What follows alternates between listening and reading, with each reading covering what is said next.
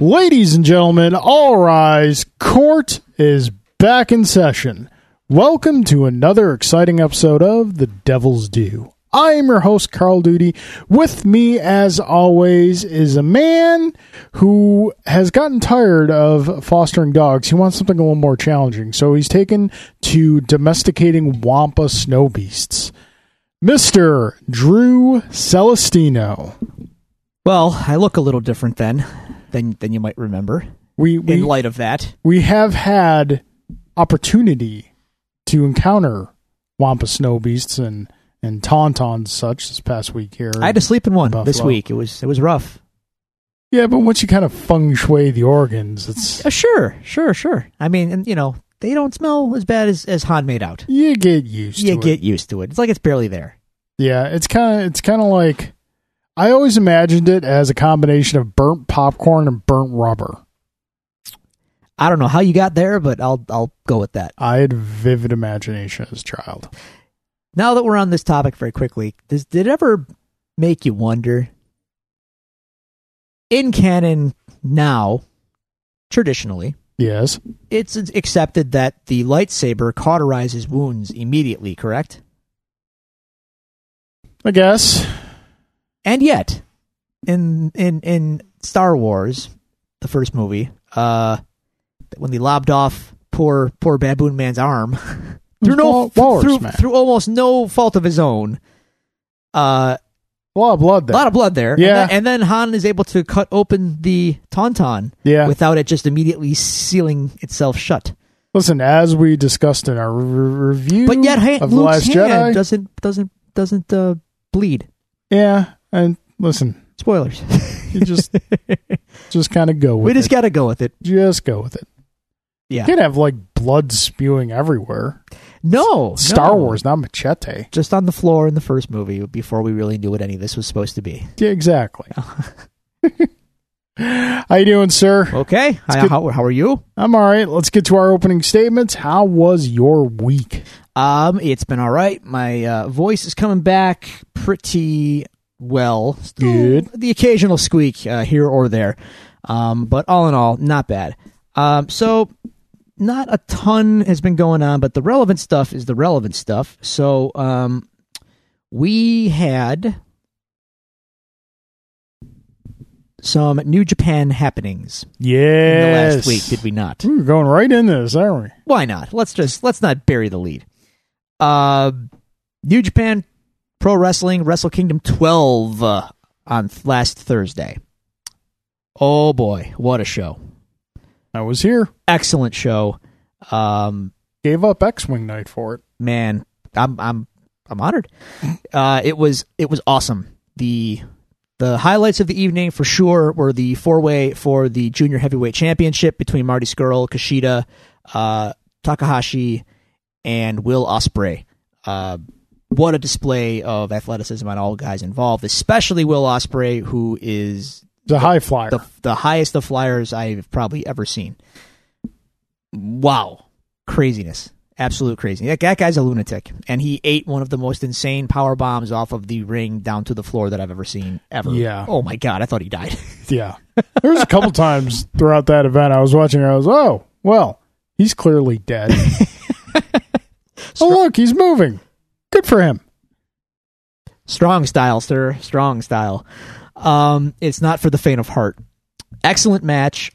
Um, then we had, of course, uh, the probably in the Western eyes the, the the highlight of the evening, and that being uh, Chris Jericho versus Kenny Omega in a no disqualification match.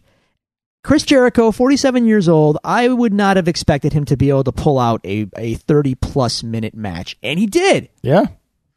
pretty good. Um, it's it wasn't the uh, athletic contest that I expected from a Kenny Omega match, but they led into it that way, saying that it would not be that. Yeah. And as such, I thought it was great. I was it's fun to see Chris Jericho in an environment where he, he's trying again. Yeah. Then again, I, sh- to be fair to Chris Jericho, even in WWE on his last run, uh, he got over things that he had no business getting over, and he made things work that absolutely should not have worked. So Jericho despite uh, maybe not being the greatest worker of all time, he's better than most, and I would put him in the upper upper tier of workers of, of all time.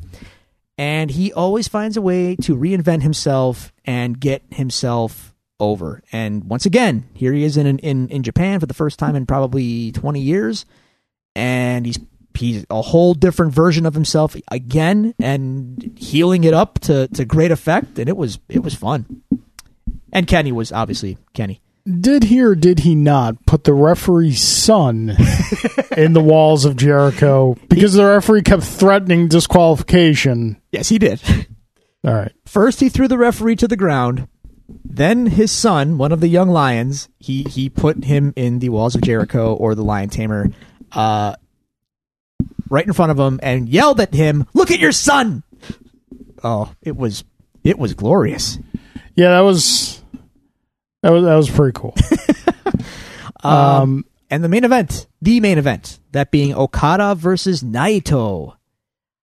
Crowd was hot for Naito. yeah, a lot of lot of Americans in the crowd. Yeah. and Yeah, a you lot could of tell the Americans in the crowd because A lot of chance. they were being American.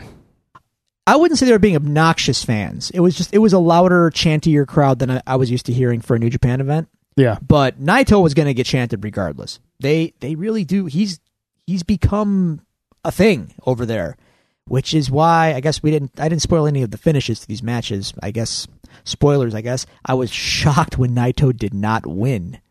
yeah, you were saying uh, he, he this was kind of his make or break.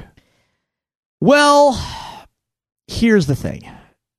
Yes, but, and this is where wrestling can break your heart, but then you, then you kind of look at it again and it's like, well, I get it. If he's that over without the title, does he need the title right now? And I would say, okay, maybe not.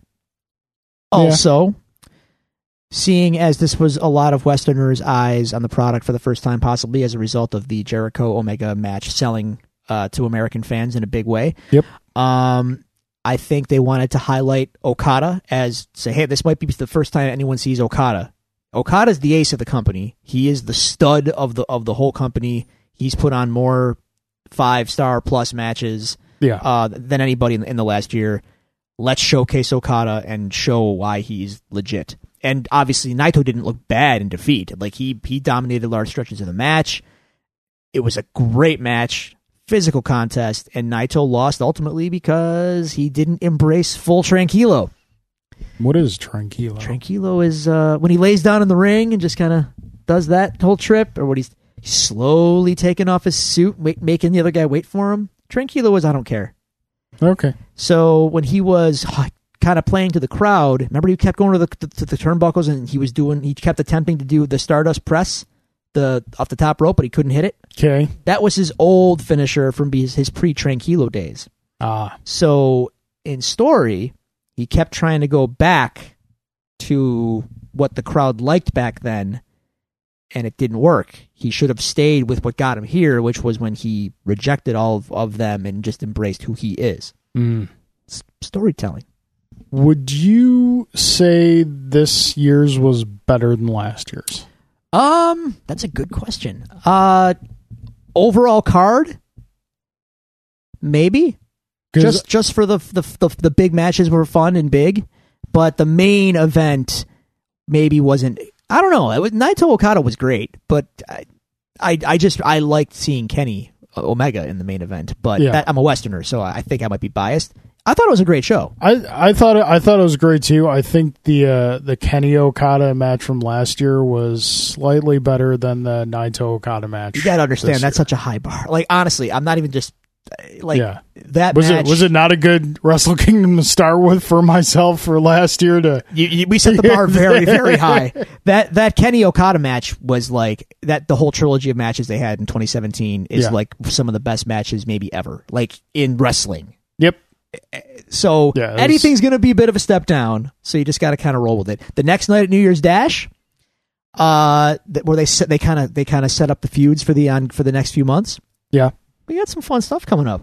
We got some real fun Cool. stuff coming up.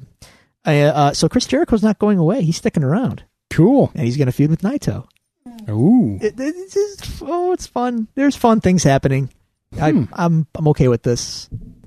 So yeah, uh, that happened. It was great. Um, um, New Japan is New Japan is life, and I can no longer. So l- let's contrast real quickly, then, shall we? I watched Monday Night Raw last night. I- Now I know I've been Don't complaining get about why we did we did we You've do said numerous times Here's the you're thing. done with WWE. Yet we you do keep the go back three and hour watching them, we do the three hour show in one hour, right? but still, here's the thing there are elements uh, to the show that are getting better i'm not honestly there are but one area where i am done and i can't take it anymore the camera work in wwe it's terrible it's so bad they they cut to different angles every nanosecond it's i feel like i'm gonna have a seizure i got nauseous last night watching a match because every single move, every point of impact, every chance they get, they cut, cut, cut, cut, cut, zoom, shaky cam, cut. It's nauseating, and your brain can't figure out who's where and what's happening. yeah, It's brutal. it's kind of like that annoying flying cam they used on the Winter Classic. It's worse. At least that was stationary to a degree. Like I, I know, I know what you're talking about. Yeah, yeah. Not to, not to, uh, to, to bury it, but I, like, dude, it's it's just disorienting. I got nauseous. I had to like I literally was like looking at the screen and I had to I did I did one of these blink and like look aways. I just it hurt me. Wow. The, the cam work. Oh god, it's bad. It's just so bad. You know, it's Anyway. fu- it's funny like that you mentioned WWE. I just had thought I can't remember the last time you mentioned Shinsuke. Yeah. Yeah, cuz he's not doing anything of note there. That's He's just- unfortunate. He's getting paid and I'm happy for him. He deserves the big payday. But man, I'm counting the days till he goes back home because uh, it's just uh, he's just a guy. But then again, in WWE, everyone's just a guy. No Mm. one really shines. You're just a guy. So anyway, um, that was fun wrestling stuff this week. We had uh, a little impromptu game day and uh, birthday celebration for our friend Tim. on Yes. Saturday that was a good time. Yep. Um, we didn't get to finish the game, but we did play. correct- Vikings gone wild. Vikings gone well, and I was getting into it right when we had to leave. I was starting to really Yeah. feel the the flow, and unfortunately, we had to. doing the bowl dance, feeling the flow, That's right, working it, working it. working it. It's up and down and around, Cir- circular. Anyway, uh, so that was a good time. Uh, we went to uh, Texas Day, Brazil after that for dinner. Oh, the meats. So much meats there. Alan and I both encountered the meat coma. yeah, It, it was, yeah, it was meat. yeah. A lot of meat. meat comas. It's tough because like when you go to, for lack of a better term, Texas Day Brazil is a buffet. It's a it's a it's a buffet. it's a- the buffet it's a comes very- to you. Yeah, it's a very high end, classy buffet, but it's a, it's an all you can eat thing. And typically with the buffet, the goal is to eat more than what you are paying for. That's a tall order at Texas Day Brazil because it's like I think it's like fifty bucks a plate 45 yeah plus Yeah. tax and and after Uh, and, not- tax and tip. You're you're coming up around sixty. and ultimately you know it, it's it's rough for me because as of new year you know it's going to sound cliche but i'm i'm trying to be better on the diet and i'm exercising more in the last two weeks than i have in quite a little while so i'm trying to behave myself but i will say i must have gotten all my protein in on that day because I, ate a- I ate a lot of meat man um that was great then we had the bills playoff game Yeah, that kind of went how I expected. Ye- yeah I, di- I Yeah. didn't I didn't think they were going to win. I thought it was going to be a tight defensive game and like nothing.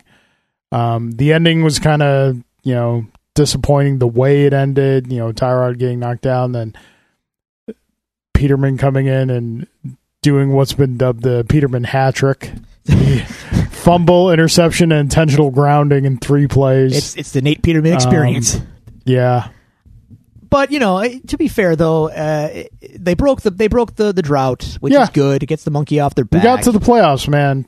Um, Baby steps. baby steps, and you know, uh, it was like house money. Honestly, that game, I had no expect. I had, Yeah. I had I did not expect them to get there, and the fact that they did, it's like yeah, you know, hey, Go, yay us! I, I would even So- say that next year the the next step would not even be winning a playoff game, but just having good enough season that you get to the playoffs under your own volition. Yeah, They'll right. need help. yes. getting in. I don't. I don't want to have to, you know, rely on Andy Dalton on the regular. Put Yeah. it that way. anyway, that was uh, that's the gist of uh, of my week, sir. How about you? How how you doing?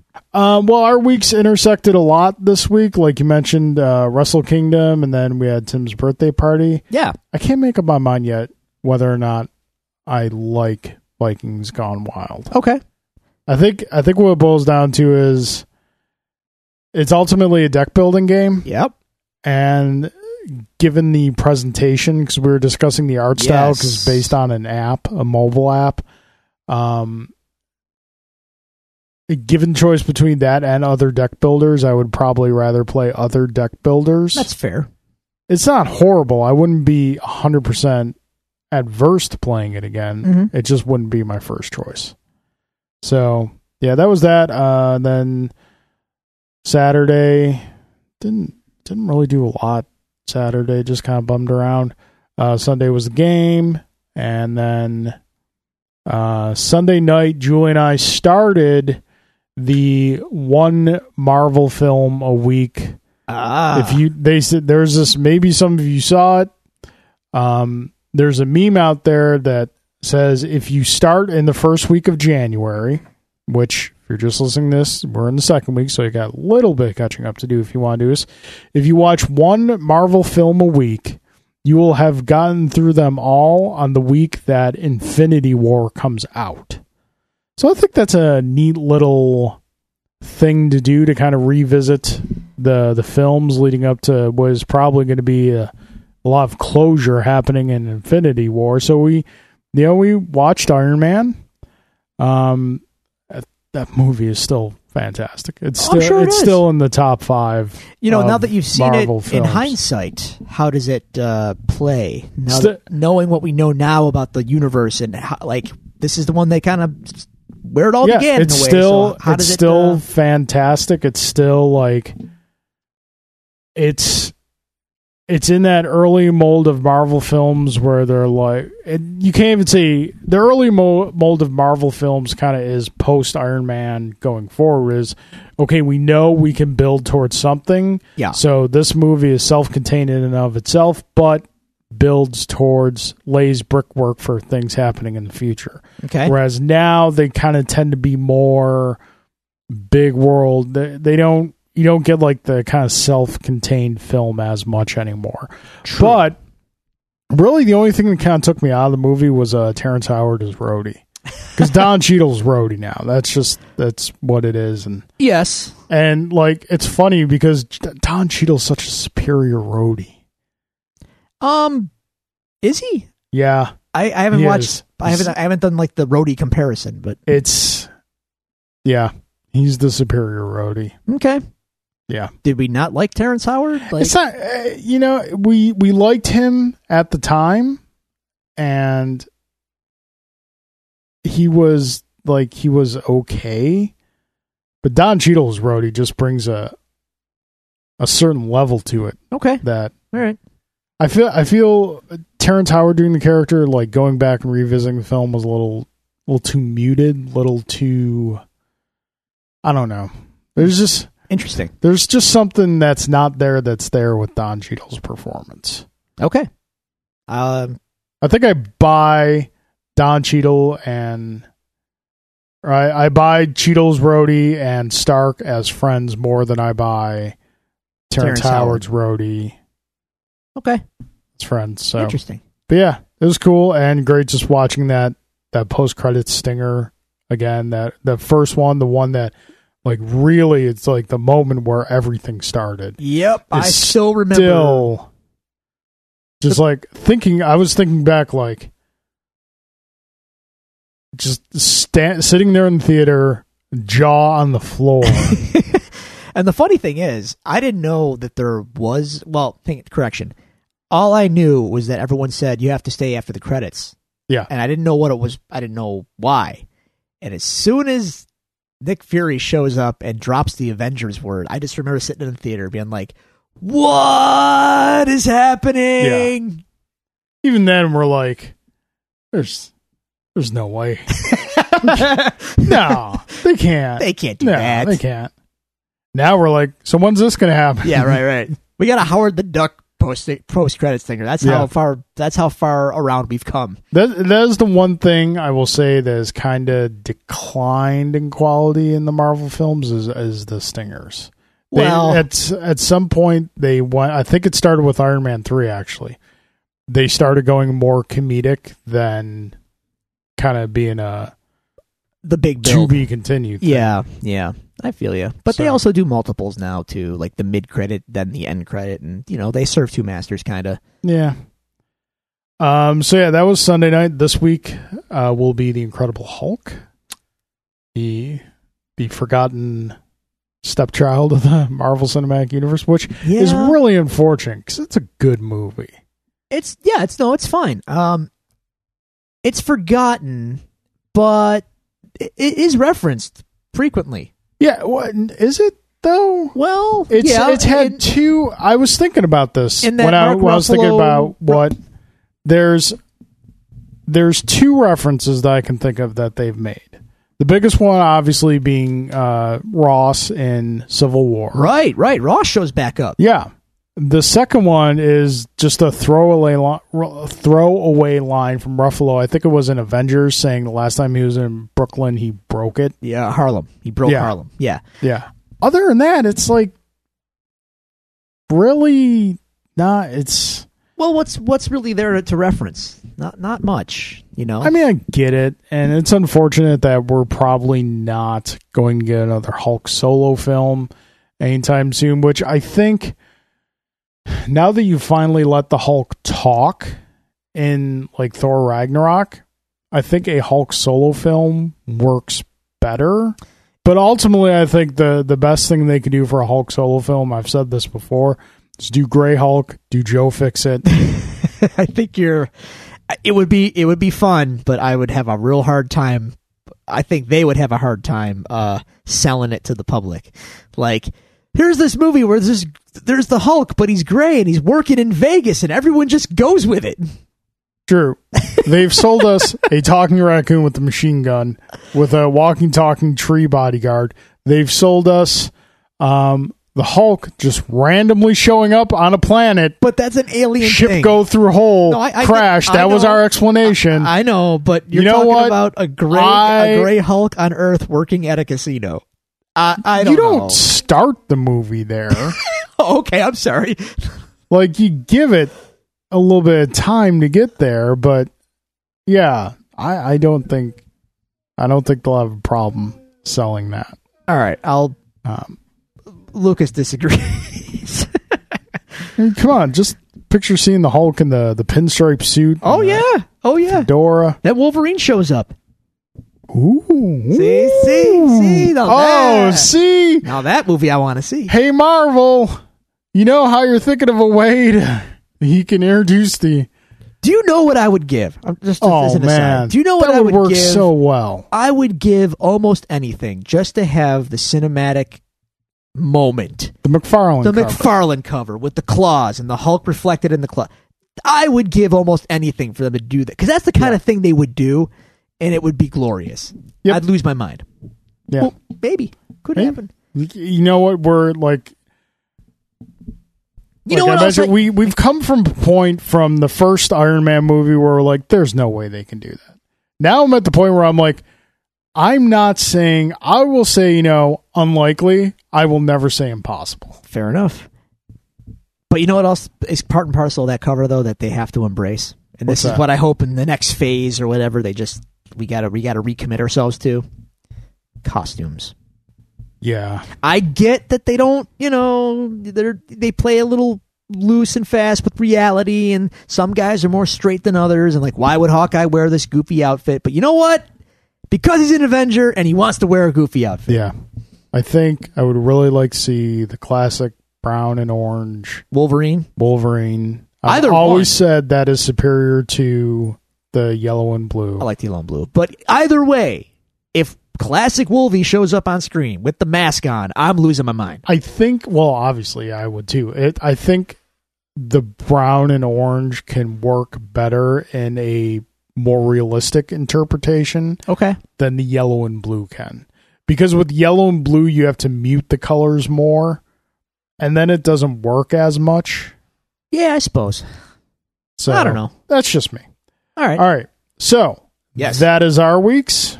Dear listeners, if you would like to tell us about your weeks, if you'd like to send us any questions or comments to the show, you can find us at the following social media locations.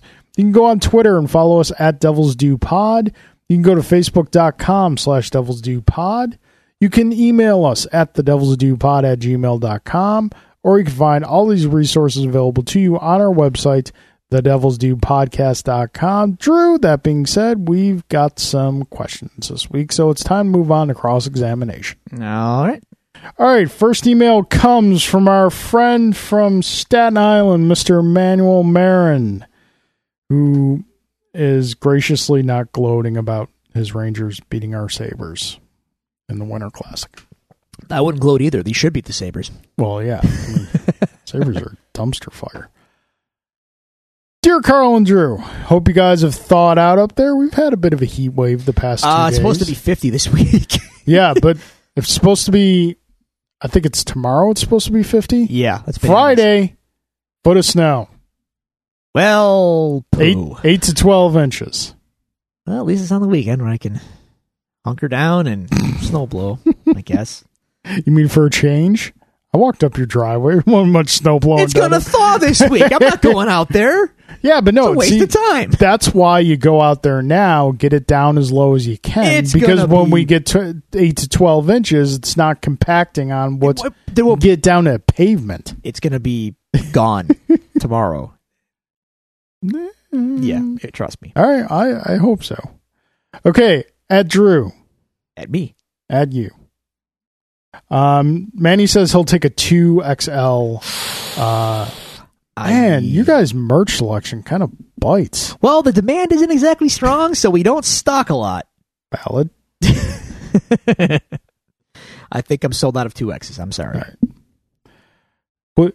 Manny, will you take a pick? Will you take a guitar pick? You play guitar. Hit the Manny. treadmill. I'll give. I'll send you the XL. Oh, snap. I'm just offering alternatives. Is all. Okay. That's not meant as an insult. That's just, No, it's- I'm just.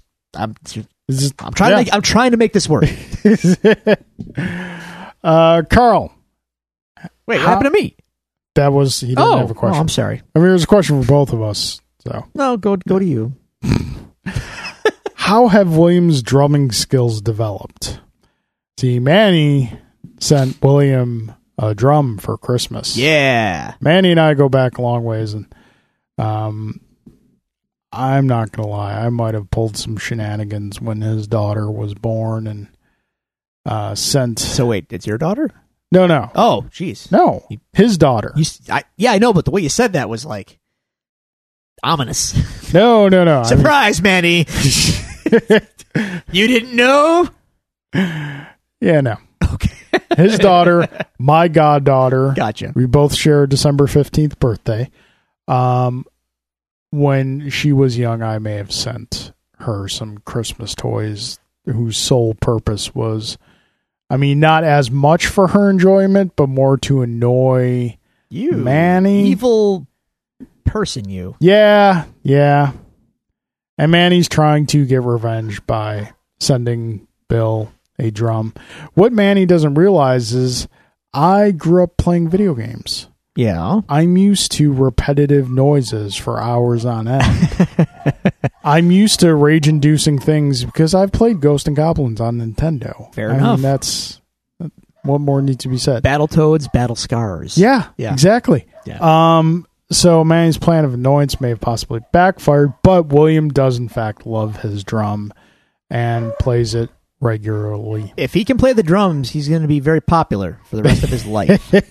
I'm serious. Cool, cool. You're a drummer in this town, you can get any band you want. there is demand, son. Okay, so question for both of us. I know I'm behind the rest of the world, but I just learned of Brian Michael Bendis moving over to DC. How does this affect the work he was starting on a Punisher book? And any feedback on what you would like to see him do at DC? Hmm. That's all for me. Drink your Zima and stay warm up there. Zima. Come on now. Um, Was Bendis working on a Punisher book? allegedly, but I don't think it ever got past the initial kind of pitch stage. So yeah, not to be. Alleg- uh, Bendis has said that everything that he was working on at Marvel will be completed and is his final word, and he didn't have to rush finishing any of it. It's it's, it's all done as designed. So that's that. There, there goes that. Um, what do I want to see him work on at DC? Well, it's a tough call. Um, I, I mean, being a Daredevil fanatic that I am, uh, the Bendis Malieve run is my top top tier run on the character. It's my favorite version. It's my favorite iteration. So I guess I would say that a, a street level kind of uh, book would be fun for Bendis over there. Um, and that's not necessarily Batman. Um, it it might be. I- I don't really know who are who who are there more street guys. I think all their street guys They're are all more or Gothamites, less in aren't the they? Bat family. Yeah, I don't know then. Maybe What- like a Nightwing book or Nightwing could be fun, sure. Yeah, I could see that. Um, something like that. Can they bring back Gotham PD or whatever it was called? don't see why not. I, I don't know, but I, I that would be kind of treading in familiar territory. Yeah, GCPD. Yeah, I, I don't know, and that's I guess it's kind of a you know the, considering all the other things that Bendis did at Marvel, like he did the Avengers, he did the X Men, he did all these big Yeah. you know superhero-y kind of thing so why do i want to limit him to the street level stuff um i don't know i feel like his sensibilities just lend themselves more to less action and more character based kind of things Yep. so that's that's kind of the direction i would i would go I I would like to see. I think we've kind of discussed this before. I would like to see him on one of two books, neither of which I think will happen. Uh, the first one being the question. Yep. I would love to see a resurgence of the question. Um, more Vic Savage than Renee Montoya Mhm. question. i think bendis would do the opposite to be honest yeah, with you but probably. Um, or a Shazam book. that could be fun Yeah. I would love to see Shazam get his own book again, but once again, never going to happen because. uh never say never Well, with DC, if this movie happens, which it apparently is, I know we're shaking our heads like, really? But they casted it, and they're, they're still, allegedly they're filming in Toronto now. Okay. All right. So if that thing takes off, there suddenly there's a market there, and let's let's get a Shazam book out. Let's see what happens. Yeah. Could happen. I oh man. And if The Rock's in it, then all bets are off. This in the current tone of the DC cinematic universe. Forget about that. does Shazam work? No, and and honestly, they've already said. Well, we'll get to that in the news. I would assume they they got a new boss over there, right? At DC, Yeah, I didn't did we or did we talk about that last week? I don't recall. I think we did. We did. It's hard to keep track. Yeah. I- I don't think they care about continuity anymore. I think they're just gonna. They're. I think they're ditching the universe aspect to all this, and they're just gonna do movies with their characters, and they're gonna tell the creative teams, "Hey, do what you want. We're not gonna hamper you with, you know, the the the the re- limitations of of what's got to fit where. Do your thing, and if they want to do another Justice League down the road, they'll figure out a way to make it work." I don't think they're going to do another Justice League down the road. I Yeah. think it's over. Yeah. So, anyway, I wouldn't worry about Shazam. I think they're just going to do what they're going to do and they're not going to care. They, don't worry about whatever David Ayer is doing with Suicide Squad 2 or whatever. Yeah. Now with more orcs What? and Will Smith. David Oh, are you talking about that uh the bright Same director. So, Yeah. y- y- you know. I'm not watching that movie. I I I you know what? I just Don't and, and for any of you out there, don't be emailing me telling me it's good because I know it ain't. I saw the preview and I'm just like I can see why some people would watch this movie. It's just not really doing anything for me. So I'm If I'm the it's a executive pass for me. and you come into my my my office with that pitch, get out. Well, see, Get outta yeah, here right I now. mean, Get out of my office. if you look at it on paper, you're just kind of like, eh. But like, like I mentioned with Suicide Squad, the characters were fun to watch and interesting. It's just the the movie they were in was hot garbage. So Fair. who Anyway, knows? Yeah. didn't mean to go off on a tangent there. Sorry. Yeah, it's just Sorry. you know. What were we talking about? Uh, what, Shazam. yeah, Shazam. okay. All right. Now on to the absentee ballads of Wrestle Kingdom Oh. of the Devil's Due podcast. Oh. He just unsubscribed. Well, both of them. Double oh. Neither one of them showed up for Wrestle Kingdom. You're right. Yeah. I forgot. One was more egregious by his absence than the other. But still, wow. Yeah, you're right. Oof. Yeah. Ouch. Neither one of them. Go on. Mr. Alan Waiters and Mr. J. Gelsomino. We will start with Mr. Alan Waiters. Carl and Drew. Would you prefer to see a Savage Land story or an Omega Red story for a Marvel's X Men movie? Ooh. Who would you want to play Kazar? Al- you know, Alan loves X Men He does. and he really, does. wants I us to admire talk that. about X Men a lot. I admire that. I wish. And I, he I loves wish I- like he loves like good X Men. yeah. No. He's not like trying to force new stuff down our throats. I've never like the Savage Land as a concept is neat, but I Yeah, don't but know- ultimately it just comes down to X Men and Jurassic Park. yeah, and I think And we I got our don't- I- quotient there. Like I think you could have a couple like moments in that, but ultimately it just eh. Yeah, uh, give me Omega Red, I say. See, I don't think Omega Red works in an team film. Like if you want to do Omega Red in a Wolverine film, I'm down with that. Okay, I'm totally fine with that.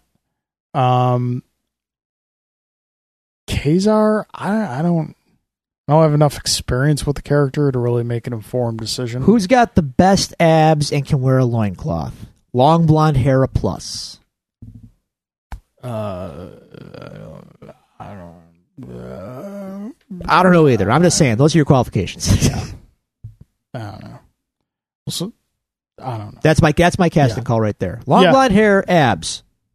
I think if Male. you if you wanted to put Omega Red in an X Men team movie, I think he works as a B villain, like not Not, Not the like- main villain. henchman, but like second in command, Sure, like to like Mister Sinister or something like that. sure. He could work like that. Not Magneto. Tired of Magneto versus X Men because Yeah. every X Men movie Yeah. is Magneto versus X Men. Yeah. Well, we're gonna get to a point where we're gonna have to start talking about what they're gonna do for the new Yep. X Men movie. It's Yep. gonna happen when And Marvel We're gonna get to that officially point in news too. with okay. Let's Yep. mo- moving on. Drew, Yeah. if you can do a New Japan versus Lucha Underground pay per view, Oh. salivating. Yeah. Who would be your main eventers? Who would face Kenny Omega from Lucha? Rey Mysterio, No. Prince Puma. No. Really, not Prince Puma? Nope. Nope. Because he was over there anyway. Ricochet was in New Japan, and I didn't want to see him go up against Kenny Omega. Um, granted, it's not Prince Puma, but yeah. Um, who could face Kenny? I would like to see Pentagon versus Kenny Omega. See, now granted, I haven't seen the most recent season of Lucha Underground. Pentagon, while great, is still like B tier character. He, So if that changes in season oh, three, it does. then yeah, okay. it does. Yeah, Pentagon. Pentagon levels up. what shall we say? So that's I'd, I'd go Pentagon versus Kenny Omega uh, for the for the title. You know what I want to see? But Johnny Mundo versus Okada ooh, for the for the title. I want Johnny Mundo to be honest. Now that Lucha his Lucha status is nebulous for the next season, yeah, God, I want him to go to Japan so bad. I think he would tear it up over yeah, there. he's a he's a high flying performer. he's fantastic. I like. I didn't. I did not like him at all in WWE. In Lucha Underground, I think Johnny Mundo is fantastic. That guy's excellent. I would love to see him in Japan for the title against Okada. Um, big Hoss fight. I want uh, Mil Muertes versus Ishii. They might kill each other. it, it it would be great though if they did. Who are you putting Cage up against? Because I know you're Oh, a big Cage, fan. Again, I want a hoss fight here, but I, like, there's only so many hosses they have over there. So I, he might have to go up against Goto because Goto's like thir he's he's kind of thick looking. Um, it's tough though. That's a tough one. I, I'm I'm struggling with Cage because I love Cage, but who do you who do you put up against Cage? He's not a man. He's a machine, and he'll be he'll be in Buffalo in like a week. Who uh who do the Young Bucks go against? Oh, sir. my dream match Young Bucks versus Son of Havoc and Helico. yeah. Okay. Yeah. And give them things to jump off of. Yep. Oh boy. Yep. And Helico with his tiger knee. Oh man. They, give them a very high platform above the ring for for an Helico to do something insane off of, and I will be a happy camper. Um. Yeah. Yeah, that'd be fun. This would be a lot of fun. Why can't this? Why can't Why this can't really this happen? uh anyway, All righty. Well, Alan. That thank- that yeah that that oh Alan you got my brain all on Twitter. all Twitter. Okay. Um. So Alan actually had two questions for me this week. Okay. Uh, the first one I'll actually just get to really quickly because he sent to our group chat. Um, so he asked me uh, what he sent us like a picture and said, uh, "What is the most shocking moment from the DC animated universe?" So we're talking about like the Batman the animated series, uh, Superman the animated series, Justice League, Batman Beyond. Uh, that's the Bruce Tim Paul Dini verse, more or less. Um, and the selections are uh, the Flash apparently dying. Remember when we like got going really fast, taking out uh, Lex Luthor's Brainiac. Um, you should really revisit that series. I might man. have to. It's a That- little foggy. If anything, that would rekindle your love of those characters. Um, that was good. I don't think it's most shocking. Um, Aquaman cutting off his own hand. Um, impressive that they did that in a cartoon series. It's kind of like the Duke Um, takes a spear to the to the heart kinda Yeah. moment. Yeah. uh, Batgirl dying. Uh, that doesn't qualify for me because it was a hallucination. Still kind of shocking. Though. Yeah, still, I mean, still in my in probably in my top five episodes of the animated series. Uh, Dick Grayson quitting as Robin. Uh, good episode. Uh, the way he quit was really cool, but the la- the last two are definitely where the debate lies. First one is uh, Tim Drake being infected and converted by the Joker in the Batman Beyond Return of the Joker movie. Mm. Yes, I know. That of, was- I know of this. That did you ever see the movie? Uh no, Oh, sir. but I heard the plot and I was just like, oh no. The- you you hear and you're like, oh no, but you see an execution, it's like, oh, jeez. Yeah, I'm gonna be a blunt. I don't. I, I don't care about Batman Beyond at all.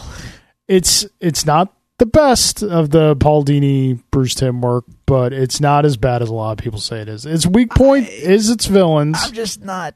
It, I if, if I wanted to, if I want Spider Man, I'll go read Spider. man Like The the last one, which I think is probably the winner, is uh, Dan Turpin getting murdered by Darkseid as he's leaving in Superman the animated series. wow, which for me that wins because it shows on screen uh like a main character getting killed and then superman just loses it and darkseid's gone so superman just beats up on on a a tank like an apocalypse tank that was left behind and like real emotion coming out probably one of the most emotional moments of the like the DC animated stuff, and especially um, when they do the, the funeral after, and you see his his, his tombstone as the world's greatest hero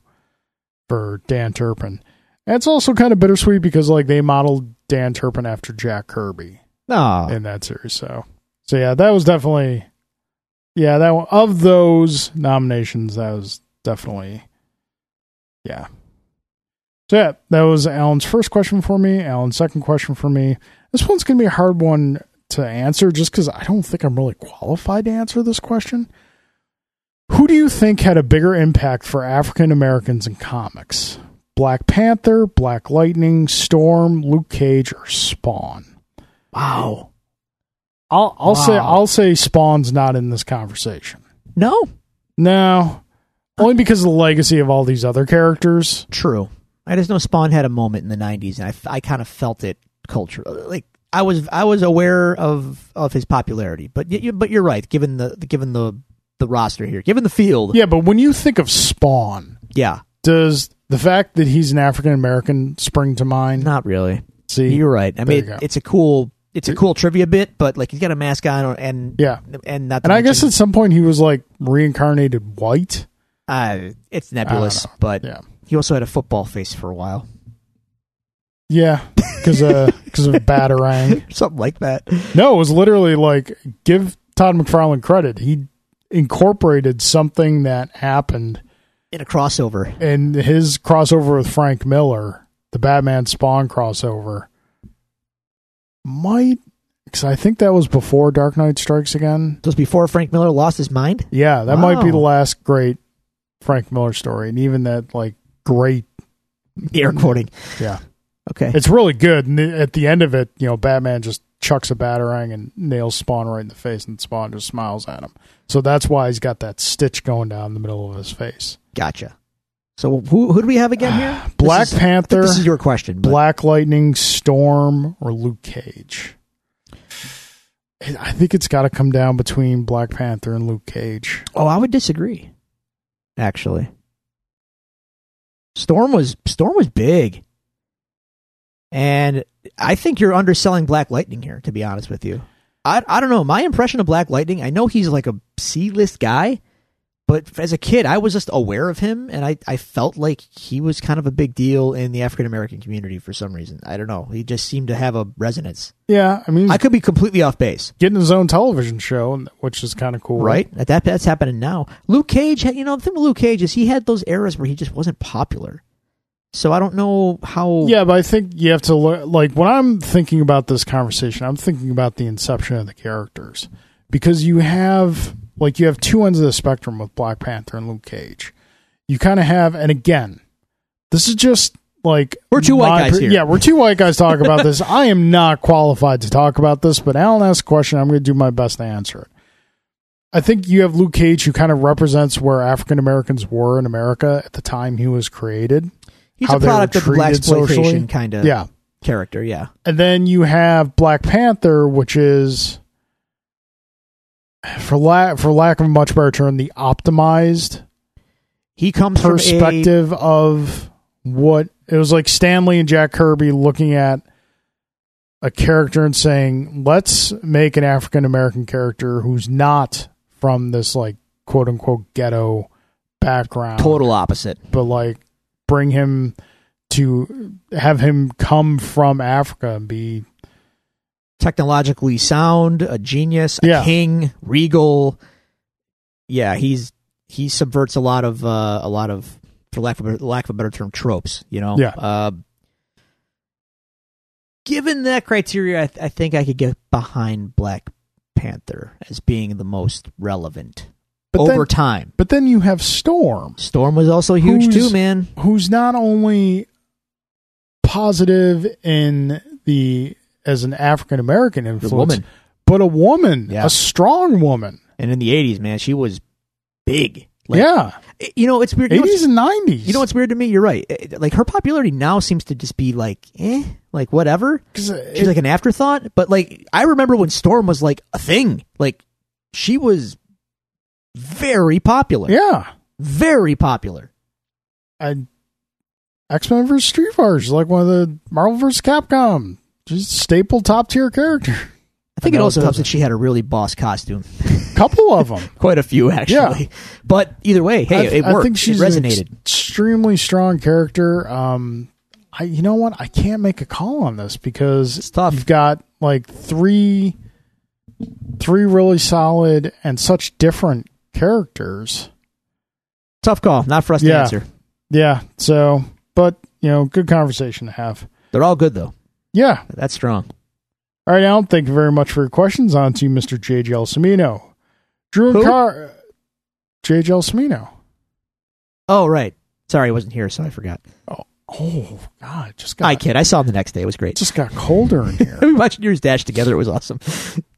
With actually, we're getting a repeat, first time ever, a repeat question Oh from a different listener. wow. With Bendis taking over things at DC, what would you like to see him tackle? We already yeah. Yep. Moving on. Thank you. Uh, question for me, Carl. Uh, my apologies for missing watching Wrestle Kingdom 12 with you guys. What were your favorite parts? Do you finally understand everyone's fear of Minoru Suzuki? Which one was he again? the guy with the hair had to, had to buzz his head after the match. Oh, yeah. Yeah, I get that.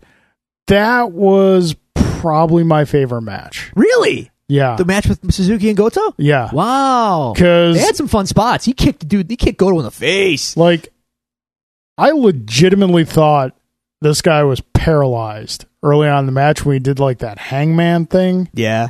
And like they stopped the match for it seemed like five minutes. As I was doing the twitchy thing and whatnot, I was like, if this is legitimate, you you guys got me. That's that's pretty good. So yeah, but yes, I do understand the fear now. Um yeah, that was probably my favorite match. Don't get me wrong, I love love me some Kenny Omega. That's cool. I like I like that you have a kind of a, a deep cut favorite on this on that card. just uh for a a promotion that's known for its athleticism and like high flying and just the br- the sheer brutality of it while still maintaining the technicality. Yeah. Well, I, Love it. to be honest, I would actually argue that that's more of New Japan's signature than the fl- high flying. The high flying is more of a new, newer thing. Uh, and Kenny kind of combines the best of both. Yeah. he's a high flyer, but he's also speak works snug and he lays it in and he looks he makes everything look good. Suzuki is old school though. He ain't got time for your flippy stuff. So he's just gonna, he's, he's just gonna murder you. He, he did have dainty little shoes though. the shoes took me a while to get used to. Now though I see them, I'm like, I'm not gonna tell him that they look weird. Oh, I'm not going to tell him they look weird either, but when I know he's out of earshot, I'm going to say they're dainty little shoes. he'll put that dainty shoe. or Oh, I know, I sunglass know, on his shirt. I know. If anyone told him I s- told him I said it, and he comes looking for me, I'm telling him you said it. There you go. All right, Drew. Yes. What is the next Switch game you would like to see from an older IP? Ooh. For those of you who don't know, IP stands for intellectual property. Um. Well, I'm assuming he means like an older Nintendo property. Um. You just said older IP, so it can probably be anything. It it could be. You you know what would be. You know what we're ripe for. What's up? But the stu- but again the the the company is is is is dead to the world now in the world of video games. So Konami? Uh, uh, yep. How'd you know? Um, Contra. A- a- we could, Yeah. Like a, we the, on the Switch, it's like a no-brainer. Yep. We could we could be living in a Contra uh, renaissance right now. It w- and everything old is new again, and it would be glorious. But I Konami. Of course, this Yeah. is where someone with a deeper knowledge of video games is going to e- email the show and say, "But, but, but that's a genre now called bullet hell, and there's all these other different kind of side-scrolling games that were influenced by Contra, and they're all really good. You should try 'em." And I'm sure they are. But Yeah. but Contra just rings. It just it warms the cockles. yeah, Contra's great, but for me, the apex of that was always Metal Slug. Okay, see, but I mean, like that's what I mean. Yeah. Like, there's there's other games that kind of do that, so maybe Contra is the wrong answer. Um, if we're deep cutting Nintendo franchises, man, an F Zero game would be, would be really really nice. Yeah, F Zero.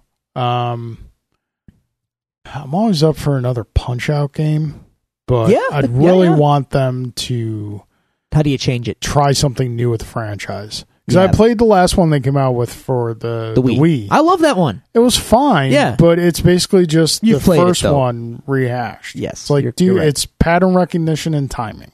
But that's kind of Punch Out. 'Cause Do you know you- what? To be honest, I played Super Punch Out. Yeah, I don't like it.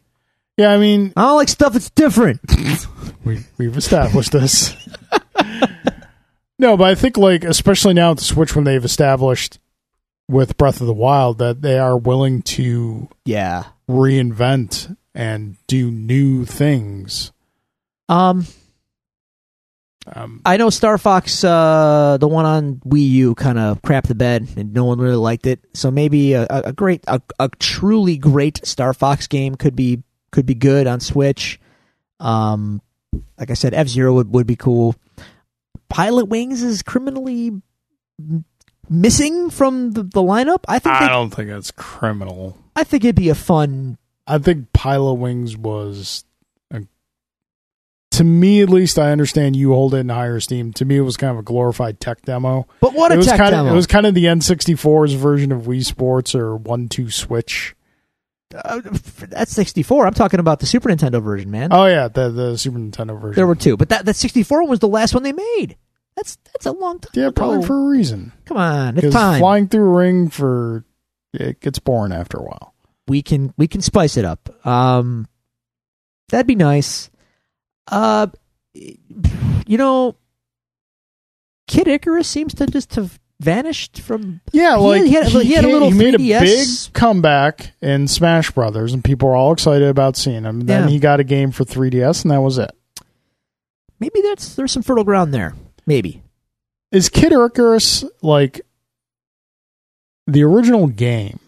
Is it good, like legitimately good, or is it good through the rose-colored goggles it's of it's youth? it's good, Because but Uh, I remember it was like not a launch game for Nintendo, but not too far afterwards. It's an early game. It's good. It's just not as you know what? It's good, but it's not as good as its brethren. people remember it. Well, no, no, not not so much that, but it's like it's a good game, but in the company of Mario, Zelda, and Metroid, is it how good is it? You know what I mean? It Yeah. kind of got forgotten, and then here we are.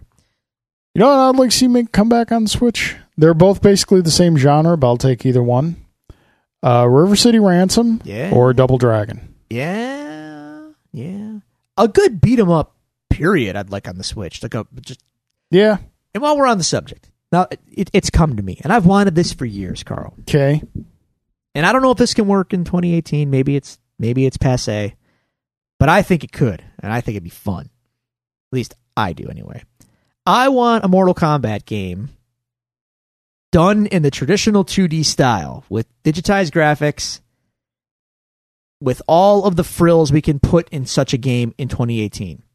So high resolution sprites with actors with as many frames of animation as you can squeeze onto in, into gigabytes of data eh, that we that we have available to us now, with a really boss Dan Forden soundtrack, a la MK2, MK3 era quality composition, because it was those soundtracks rule hard, and all of the the the kind of gameplay style with refinements to make it Yeah. more balanced and more fun, but uh, with that presentation, with a realistic presentation.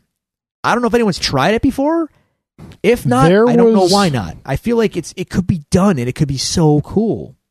There were rumors going around around time of I think it was MK9 that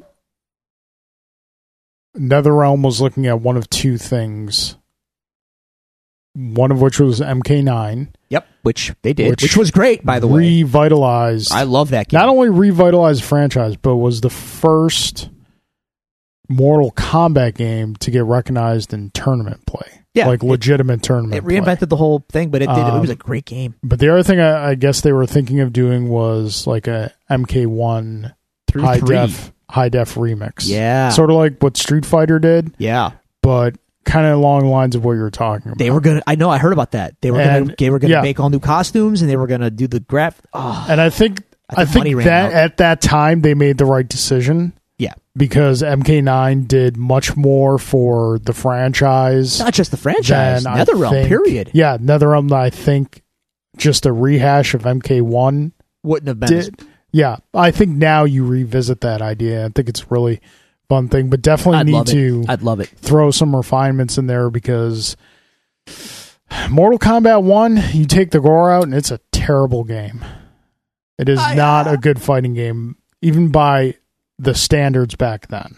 It's fine. It's not great, but it's fine. I, I would enjoy it. Like I had the Super Nintendo version. There was no blood. I still enjoyed it. It was fun to play. I was good at it. Um, but I hear what you're saying. It is Yeah. a shell. I, I I think what you do there is if you're gonna do that remaster, you don't just do one. You do one through three, and then include one on there. But everyone's Well, really typically, playing like, for two and three. You know you what do I mean? you do one, see how one sells, and then you kind of. I, I say you just do a, a collection. You put you do one through three. As I'm a- surprised to hear you say three because you don't like three very much. three's where things what started to go south, but it's still a See, I quality entry. say the exact opposite. I think threes where uh, they improved significantly on the mechanics and made it more of Nyeh. more of a legit fighter. I mean, don't get me wrong. I'm not I'm not saying two's not good. Two is legendary. Um, but ultimately, like when you just look at it as a fighting game and break it down, it's got a lot of problems. Like when But when Sonya uppercuts me and it does the same amount of damage than when Sonya's not in two. Jax, you know what I'm saying? when Jax uppercuts me, eh, no, That's a, that's a fair complaint, but that was still the case in three. and the- everyone's got like the same core moves. base moves. Yes, and that's I hear what you're saying, but that's also the case in three. And from a presentation standpoint, I just feel like three is where it kind of went off the rails. Three, they had they introduced like a legit combo system. Yes, which fair enough. It's you know the, the tappy Yeah. tap combos. eh, I, I, I'm I've I'm of mixed feels about them, but in any case, my biggest problem with three was the presentation. It got it got goofy and corny. Yeah, two 'cause had an at- aura of serious. Even though two was goofy and corny too, it just had Yeah. a more serious seriousness about it. oh yeah, Babe Aldi's real serious. I know, I know, no, I know. Dropping an arcade I machine on know. someone is a fatality. I know That's how- serious. I know how ridiculous it sounds. Believe me, two just had a darker, more. It it just it was more. No, I get It was you. cooler. Yeah. And then three, we had you know futuristic stuff, and some of the fatalities were super cornball, and it it got it just kind of got over the top. Like Mortal Kombat's already over the top. Yeah. Three just said like whatever, man. Like it got a little too nutty. Like Mortal Kombat 2 was we're at the party and we've had a few drinks and we're having a good time. Mortal Kombat 3 was like we're someone- lit, we don't care. And someone passed the cocaine. kind of like that, and I that's where I was kind of like, guys, maybe maybe we could come back to just having a good time. I like three. Three's probably my favorite of the series. Um, it's it's funny now because like NetherRealm has Mortal Kombat and Injustice, and it appears that Injustice is kind of the testing grounds now for the things they're going to introduce in the next Mortal Kombat. Interesting. Like Injustice, when Injustice One came out, they had like the environment interactables. Like you hit someone with a car from the background, or Right. use some something from background in the fight. Then they introduced that in Mortal Kombat X, Mortal Kombat 10. So now in this, in the latest Injustice, they introduced uh, gear, like different costumes do different things and whatnot. So I'm wondering how. But what I like that they did is like you can turn that off, so that's just a cosmetic appearance. Okay, interesting. Um, so I'm wondering how they're going to incorporate that in uh, Mortal Kombat 2. I will say one thing: Mortal Kombat is wing at high and above any other fighting game out there. Is guest characters? yeah, they They're have, killing it in guest characters. they have fun with that. Like guest characters really want me. Like really, they had the Predator in there, man. I was like, oh god, I kind of want to Jason get this Voorhees game. showed yeah, up? Oh, Jason Jesus, that's nuts. uh, Leatherface, Xenomorph. Um, it's just Wow. it was crazy. And now they got an injustice. the Freaking Ninja Turtles are going to be in there. And the leading the thought is that it you don't pick one turtle, you pick the turtles, and they all fight as one. And it's funny because we're Wow. kind of seeing that in the new Dragon Ball Z game that's coming out, Dragon Ball Z fighting game. This you is- never you never watched Dragon Ball, did you? no. Okay. Sorry, kids. I So in lost on me. in Dragon Ball Z there was a, this like team of fighters called the Ginyu Force. And leader of the team was Captain Ginyu. Captain Ginyu is a character in Dragon Ball Z fighter game. And for his special moves, another member of the force will come in and do an attack. So I'm thinking that's kind of going to be like what the turtles are going to be. Hmm. But they kind of look like the turtles from the live action movie. Like the old one, the good one. Oh! Yeah, yeah. So I'm I'm interested to see what NetherRealm's going to do with that. Cool. How do we get on this topic again? Oh yeah, old video games we want to see on Switch. Yeah. Yeah. Yeah. There, there you go. We gave you a whole bunch there. Yeah. Enjoy Good that. times. Thanks for your questions, Jay. All right. Cross examination is done. Let's get on to our uh, case files, news of the week. Uh, fortunately, it's kind of a light week. Don't have a ton going on. Um, just breaking today, actually, uh, Ryan Coogler, director and I think co writer of Black Panther film And Creed. and Creed. Oh, Creed. So good. I'm really scared of what the second Creed movie You should be. because it's. Did you hear the concept? Yeah. yeah, we're just gonna go ahead and Stallonify this by about eighty percent. Yeah, that's that's not good. Um, anyway, but uh, Ryan Coogler is going to be writing Black Panther comics. Now, this is in juxtaposition, and we're going to kind of bundle these stories together. This is in juxtaposition to our other story, which reports that Marvel is looking beyond our shores Oh, they have been for years. for creative talent. yeah, Now, I want to preface this, this by saying it's not that we don't think there are creative people beyond America, no, because they're clearly there- Obviously there's a lot. there are. There's a lot. but there's one way of doing it. And th- there's a way we kind of interpret Marvel doing this is like, you know, if you go overseas, it's kind of like the reverse of Look. outsourcing. Let me, let me be blunt. They're not doing it to be progressive and like, hey, we're gonna find talent that no one's ever heard of before because we're good folk. No, Cheap. you're doing it because they'll work for nothing. Don't lie to me. Yeah. I know how you operate. And uh, w- when's the last time you saw a Marvel? Uh, d- what are they calling this thing? Like a Marvel? Uh, it's it's like an ev- what are they calling it? A creative Legacy? No, it's like Marvel Creative Summit, like a camp day. Yeah.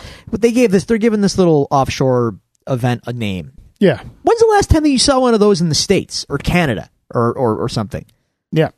They It's don't, they just- don't just take open submissions here. You know Again, what I mean? Like we're not against looking elsewhere for creative talent. What we're questioning is Marvel's motivation. I know their motivations. It's and you know what their motivations are. They're Disney's motivations. Let because you see they got in trouble this week too. Disney with Ooh, the Disney Aladdin or- movie. No, what uh Oh, what? so their Aladdin movie, the live action version they're making now, right? Yeah. They were under fire for casting at to, to to start with over their leads because everyone and I agree feels that the, the leads should be ethnically correct. Yep. You should find Middle Eastern talent to play your leads here, Yeah. right? And they did that. Good. But the Not a lot extras of blue skinned people out there though. No. But your extras. Oh no. Did they? They tanned They're- up a bunch of white people as Oh. Oh no. extras. Yeah. Oh no, Disney. Yeah. What are you doing? I don't know. But that happened. Oh. Kind of a bad look for Disney. Yeah, a little bit. You a know, little bit. You know, yeah. I don't Ooh. know. I don't know. Maybe we shouldn't be talking about this, but it just strikes me as I don't know. I I, I hope they find amazing talent, and I hope that they are Yeah. paid handsomely for it. I'm just questioning Marvel's real motives here. I, they're making it sound altruistic when ultimately it's like, yeah, you, you're you don't want to pay anybody. Hence your talent drain to begin with. Their talent train's been going on for a while now. Yeah, you know, I I admittedly I'm like al- after Bendis, what names do Jason they have Aaron's still over there, but for how long? yeah, You know, um, dude, it's uh, for everything I say about Mar. I'm I'm more of a Marvel guy. I admit that. I don't hate DC. I'm just not as into their stuff. yeah, But I will say, man, at least they seem to value their talent yeah. a lot. At at least that's how it seems to me, because they still have quite a bit of top flight talent working for them there. Yeah. Jim Lee, John Romita Jr., Bendis now. Yep. I know you're not so much fan, but Jeff Johns. Well, he's been there forever. I don't, I don't Um, like he doesn't even register for me because he's just like a company guy. But uh, he- Morrison's still working over there. You know, like not regularly, but he's still got projects in the pipeline. Yeah. So- And they're creating new characters. There's a whole new line of new books coming out. Like, when's the last time Marvel or DC went like headlong into creating new characters. And we've always we've said the the biggest problem both these companies have had over the past 20 years is they don't want to pay creator rights. Right. Like right. DC DC will bring in top flight creators and say here's our stuff to work on, but they don't won't necessarily let them create new stuff. Now that seems to be shifting. So, I mean, I'm glad. I mean, it Yeah. freshens up your your roster. It you know gives you potentially new characters that can catch on. And we don't we don't lose anything by allowing creativity. No, but the publishers might lose, you know, a portion of their money. So we can't have that now. Can't have that. Mm. Was it Jack Kirby who said comics will break your heart? Was that was that him who said that? I think a lot of Or people. was it, or was it Steve Ditko? One one of them. Comics will break your heart. Eh. yeah, comics is one of those things that you really don't want to see how the sausage is made. Well, unless you're reading Image Comics, then it's like you know, okay, cool. Yeah. These guys are getting paid. I'm I'm Yep. buying their book and supporting them directly. Anyway, moving on. Sorry, didn't want to get too down in the dumps there. What else No, we got that's for the fine. news here? Uh, in the uh, otherwise in the news, we have uh, the news story came out today, and like a couple other things here and there. Fox is still currently actively developing X Men films. And their Doctor Doom film allegedly. Yeah. Now, one thing we've been talking about the past couple weeks is Disney acquisition of Fox. And granted, this acquisition is not going to be an overnight thing. It's got No. a whole rigmarole of stuff it's got to go through before it's finalized. So, People seem to be confused though because you know how Americans, you know, our attention span is yeah, this big, and I'm making a very small gesture right now.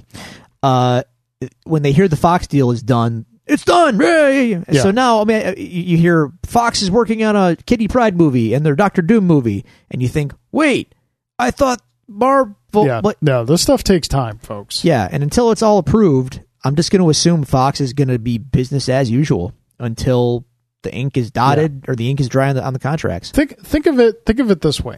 It's kind of like buying a car. You go through all the negotiations and then you finally agree on a price. And it's once you agree on the price, you don't just sign the paper, they hand you the keys and you leave. No, there's a big stack of papers. whole bunch of other stuff you got to go through. This is that to the supreme nth degree. Yeah, yeah. Um so You yeah. got to wait in line at the DMV. Yeah. You got to get plates. Yep. Like It's a whole I thing. get. I mean, I get finishing the stuff you're working on and putting it out there and just like making what you can off it.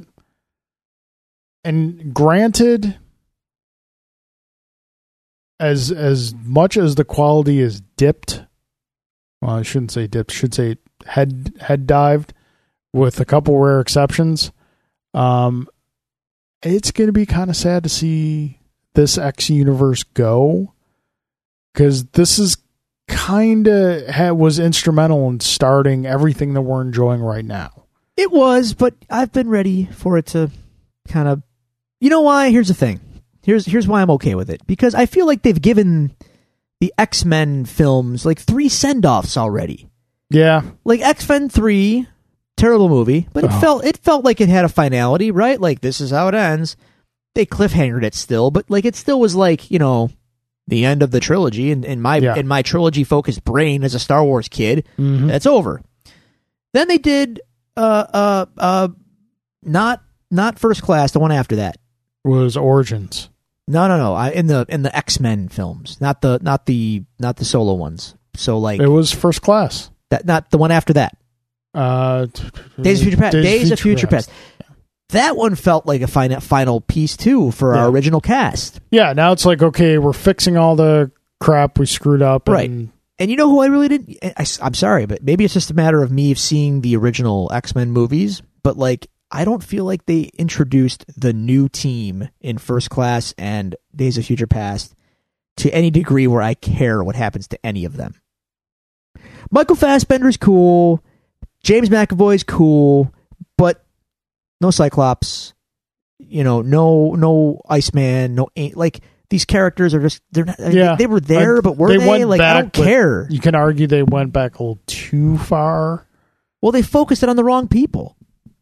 Like I'm sorry, but Mystique is not central to my X Men movie. Yeah, no, Mystique Sorry, should not be no. central to any X Men story. Right. And that's just so like I feel like I'm they've been kind of giving us this closure for like 5 years now and I'm like, you know what? I'm done. I'm, I'm okay. Logan was a good good place to end. Yeah, really was. Good place to just kind of say, yeah, well, you know, we we're, we're, we're good here. But there's money to be made, and X Men's license to print money, so we're gonna keep making them. And I guess Kitty Pride. Tell me tell me your story and I'll you know, let's see what you got. But whatever, I don't know. I mean, Will Lockheed be they- in it? they did the character no favors in X Men Three, No. which is sad because I think Ellen Page was a good casting call for Kitty Pride at that point in the character's life. Sure. Um, I think there's potential for a good Kitty Pride movie, but I don't think there's potential in the type of X Men movie they're used to telling. You have to really kind of go with where your new philosophy has been, where, okay, let's make something that's different. Logan's an old Western road trip movie. Yeah. New Mutants is apparently a horror story. Right, right, right. Deadpool's a high meta comedy. I think that's probably what they got in mind for Kitty Pride. I hope so. But my question is, is that going to get put into development and released by the time that the Fox takeover is done? yeah. I have no idea. that's- It's So, weird, strange. And Doctor Doom movie, just stop.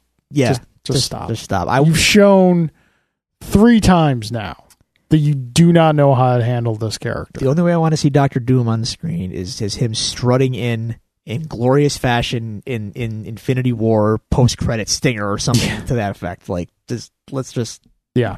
Just- yeah. Yeah. So uh, that's all I had for news. um, yeah, I'm good. Not not eh, like you said. There's just not really a lot happening, but things will heat up as we get towards Yeah. uh, spring and summer with. The, the, the things are yeah. happening. Things it's are it's happening. January. Everyone's just kind of like we're, Yeah, we're, all fat we're from tired. Christmas. We're yeah, we're trying Yeah. to hit the gym and shake off the cobwebs and whatnot. Yep. So, So that. do we have time to discuss Daredevil? Oh yeah. You know of that- course we do. The show's Yeah. uh, central Yeah. conceit.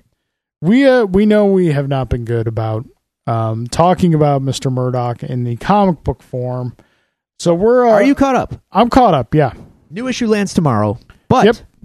the past two issues, folks, can I see them just for a refresher, please? you can. I- I- there's- you know, we You don't got to can. go through them verbatim. I just want to Yeah. discuss them overall. Yeah, So, as we know in the current Daredevil Marvel continuity, Matt is no longer a defense attorney. He is a New York district attorney, assistant. assistant District district, attorney. Um, he has just returned from China after having to rescue Blind Spot from a goblin monster The hand. in the hand, and it was pretty pretty weird, wild stuff. But he's been gone a while. He's been out of Yeah. the city for a while. So you know he comes back. Oh, how things have changed. Oh my, have they? Yep, there. I mean, New York City's got a new mayor, and it's not J. Jonah Jameson again. No, no, and it's not Norman Osborn because didn't that happen? Well, no, maybe no, not. That was wasn't mayor. that He was the- Shield. yeah, he was E Yeah, the head of right. Shield, Yes. E which he turned into Hammer. I see what they did there. Yeah. Uh, no, folks. Um, Matt comes back to New York, and in his absence, Wilson Fisk, the kingpin, is now the mayor of New York City. Say Which- what? Two years ago, I've been like, "What? Nobody elects this guy into public office." oh, although now looking at, it, I'd be like, if I had a choice between Wilson Fisk for president and Donald Trump for president, Well, the thing I'm is, voting Wilson Fisk six days a week and twice on Sunday. ironically, Carl, the way they explain it is uh, quite Trump-esque. Yeah, is it not? It's uh, it's this. Uh, these books are again. The writer Charles Soule is doing an awesome job on Daredevil. These uh, these are pretty. Things are going really good for this title. It's one of the few Marvel titles that I can readily recommend. so Fisk uh, snuck in and uh, dodged how many of those charges stuck over time? Apparently Yeah, none. yeah. And I have a vision for this. He played up to the crowd, and Yep. and and it's it's it's, it's uh yeah, it's the world outside your window, as Marvel likes to say. Um, pretty pretty pretty wild. But and specifically in the book, where it gets interesting is Fisk. So catching you up, Daredevil, Matt Murdock, I should say, argued in front of the Supreme Court of the United States and got and won his his he got a ruling that basically said superheroes in masks did not have to reveal their identities, but their testimony could be used in Yeah. court against criminals. which is huge. Massive ramifications in the Marvel universe. I mean, just think about what that would be like in real life. Well, Fisk Fisk once again ran on a campaign of superheroes are bad and they break stuff and they trash the joint and they make us live in fear and they wear masks and we have no recourse over it. So Matt comes back. That's Fisk's platform. He is the mayor. People are actually behind him. Matt can't believe that people are are behind him. But when he's preaching that, Matt's faith in the public gets a little soured. But his assistant kind of uh remember she has that line where she kind of spells it out like hey look i used to like superheroes too till one day i used to have a car i used to drive Yeah. around the city i used to get out of the city and i used to you know go to the mountains and do stuff then one day spider-man took my car and wrapped it around the rhino and i didn't have a car anymore and i couldn't sue spider-man for my car Yeah, so I can only imagine what insurance premiums are on a car in New York City in the Marvel universe. yeah, much less real estate, much less. It's yeah, it's crazy, It's Yeah. craziness. So you can kind of see It's a- how There's a point to be made in the argument. sure. And to add, make matters worse, Fisk as the mayor appoints Matt Murdock as his like chief. He he wants him to head up an investigation against Daredevil. Yeah. Now, To make matters worse, Daredevil, Matt, Daredevil, as Daredevil, goes to visit the mayor. It's like, how did you pull this off? What's wrong? You know, you're not going to get away with this. yeah, And of Matt's course, in denial of what happened. He thinks this is a Fisk scheme that Fisk manipulated the vote somehow. right, right, right, right. Yeah. Um, but no, it it's this Fisk won. Yeah. legitimately. And Matt does Can't handle it. exactly what Fisk wanted him to do. He he goes to Fisk's office and kind he doesn't he doesn't necessarily attack him, but it's kind of He like does he does. enough. he does enough to get people to think that he attacked him. And now Daredevil is public enemy number one in New York. Yeah. And they send out the full weight of the New York Police Department to to get him. Yeah. And to make matters worse, uh the villain, what's his name? The creepy guy who blinded Blind Spot? Oh, um, Muse.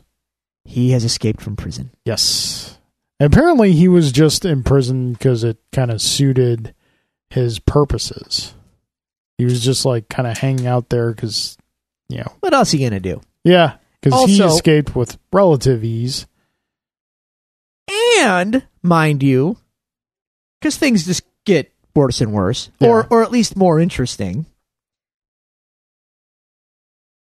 Keep in mind, Matt Matt's identity is back under wraps in Yes. Marvel U, so Kingpin doesn't know that he's Daredevil. Or does he? It's unclear, but I'm going to say no. Yeah. He doesn't, at least not yet. Talk about a cliffhanger for part three of this of this run. Yeah.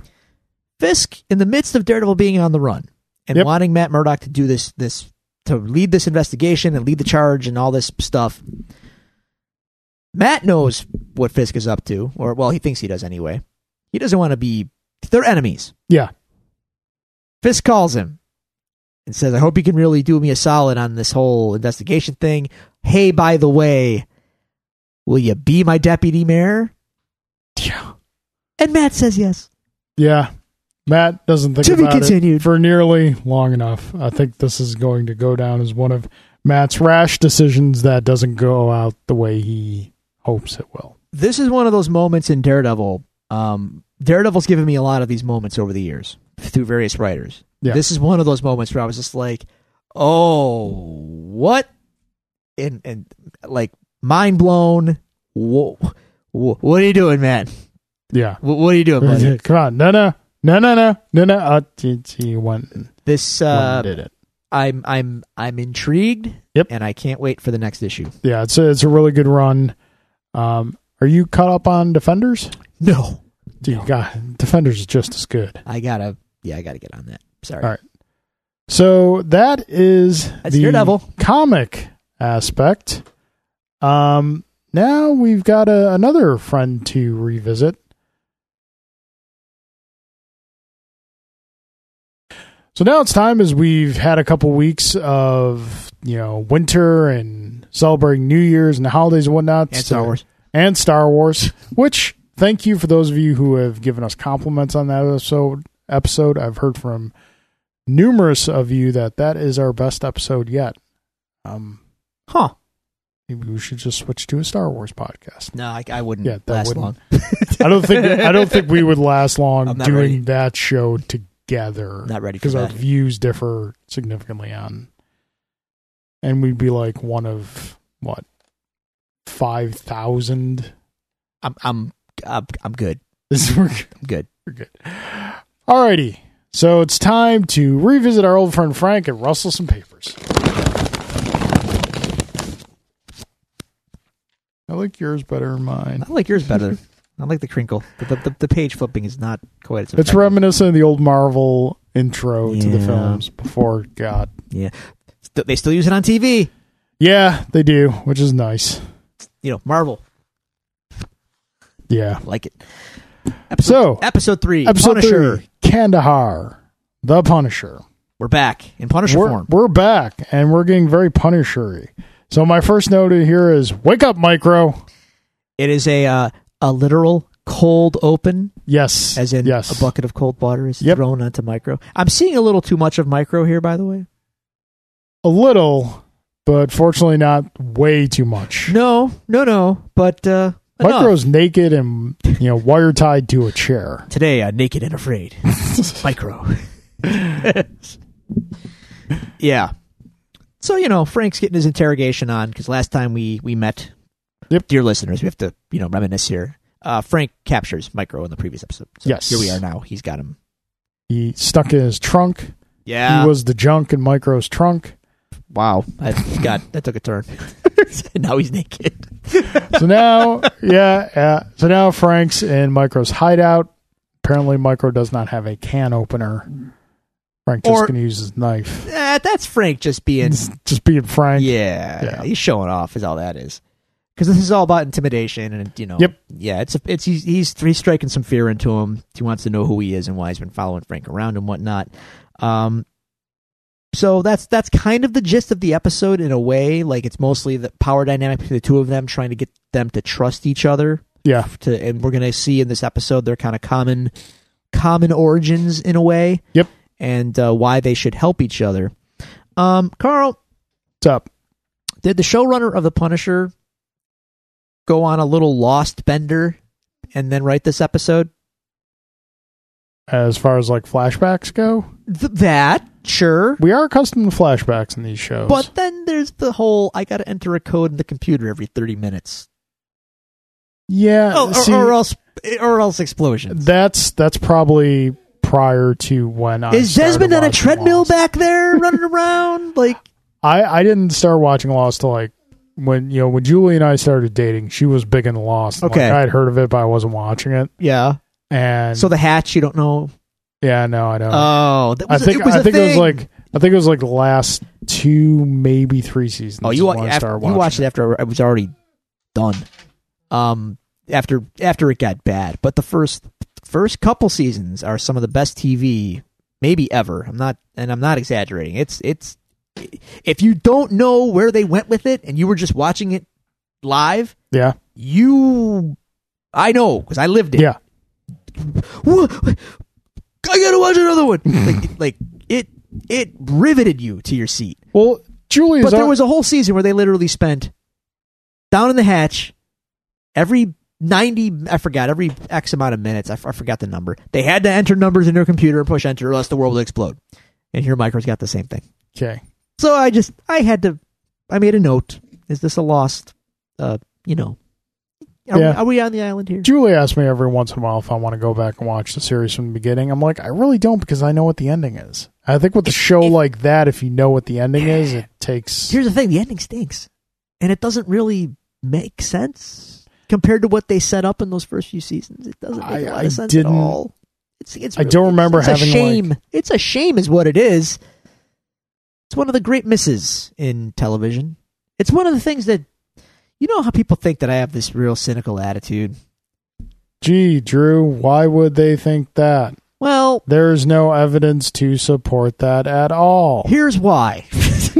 Because I watched Lost, and I watched Battlestar Galactica, and I lived through the Star Wars prequels, and I'm mad about it. That's why.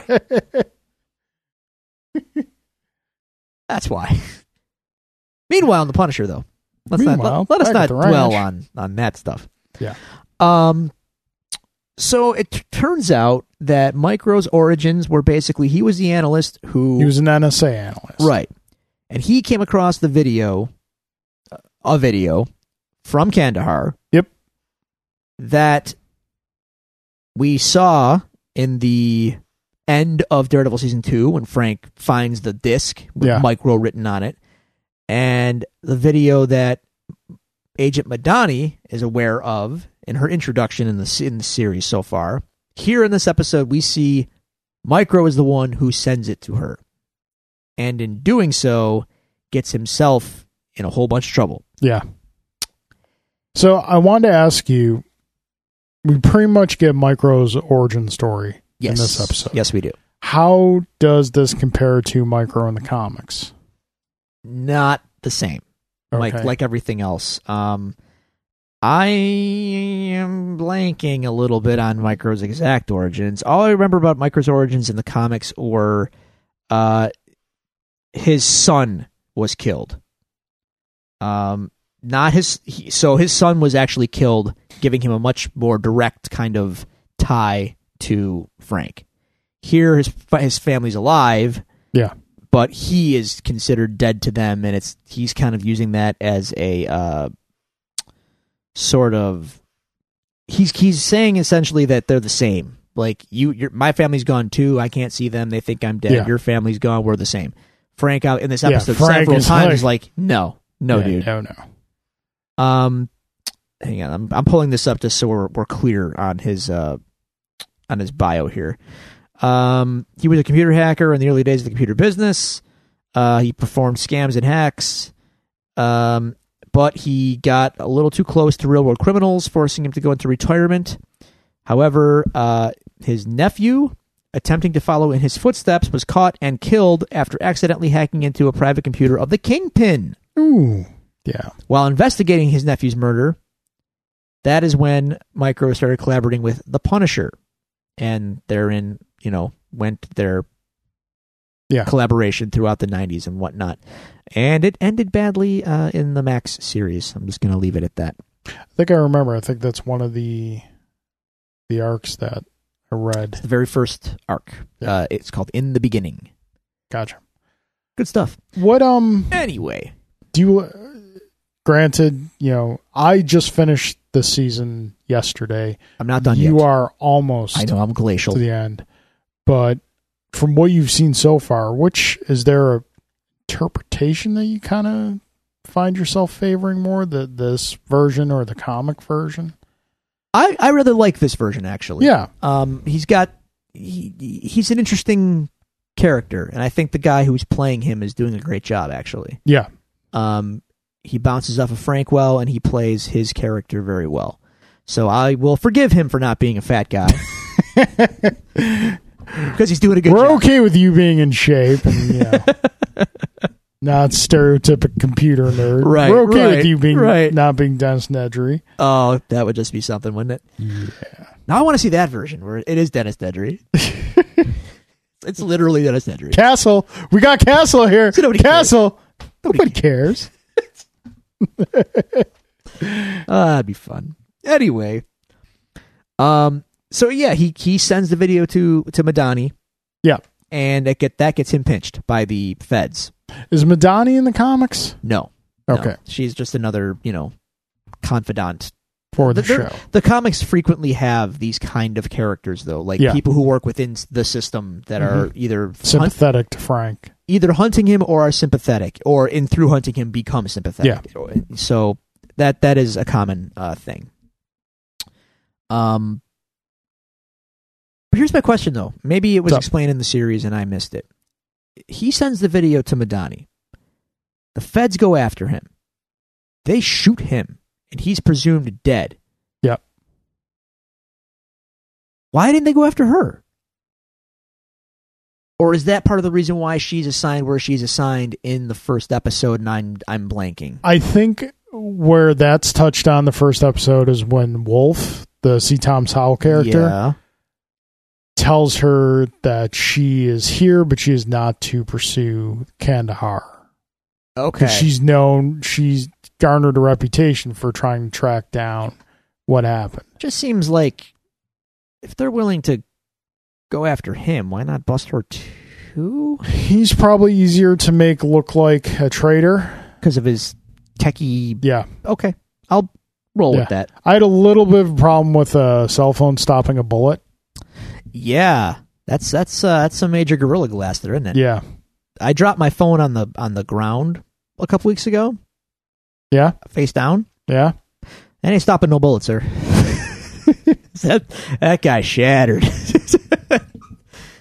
Something fierce. Good thing I got insurance. They sent me a new one overnight. But anyway, um, yeah, the phone saved his life, huh? So, um, we get the flashbacks with Frank too, and his Black Ops unit, and oh boy, are they Black Ops, Carl? Like, this is some This is, this is like, this is down and dirty stuff. yeah. Now, this is where we get into like you know Frank's origins and how it kind of differs from the comics. And I know it's, it can't all be the same. Yeah, we get we go deeper into Frank's military background than what we were told in Daredevil season two, which Yes. at the end of this episode we see the events that Schoonover described in Daredevil season two. Right. And in a lot of ways we see the birth of the Punisher. Kind of. Not so, but like you see the birth of what how how can I describe this? what I see is Frank's penchant for violence, and he's really good at it. Well, yeah. I mean, he's he's a marine. They they do things very well. They do what they're trained to do very well. Um, but yeah, this is a super black op squad. It's basically just a hit squad. Yeah, Um, and Billy Russo's in it with him. sure is. And We, they, uh, they call him Billy the Butte at one point too. I like that. That's that's clever. Nice little uh, I've throwback. come around on as I've watched this show. I know we started off tepid on this show. Yeah. Now that I'm deeper into it and I'm rewatching the early episodes so I can get my notes ready for the show here, I've come around on it a lot. I'm going to be interested to see what your reaction to the ending is. Okay. Um it the more I watch it and take it in and the, and the more into the middle of the season you get when things start to really escalate and the players kind of become the players. This is a v- I've said, I might have said this before. It it becomes a very much Garth Ennis style Yeah. yarn about power and about people who have it and abuse it and old warhawks who use the system to their advantage and and go away untouched and Yeah. Because I and- think and if, Frank's place in that and and th- and there that's Ennis touches on that a lot. if if you give us just 13 episodes of kind of Frank being Frank, Yeah. just like a overblown action shoot 'em up every episode i don't think you get as good a series No, i Oh, but think you get a, a series with some moments in it but ultimately doesn't no, it can't just be 13 serve episodes of him character. killing muggers, right? Yeah. but you know i guess i i think secretly not secretly maybe not so secretly at all a lot of us punisher fans we just want that slaver's arc to be put into a show i don't think i've read that one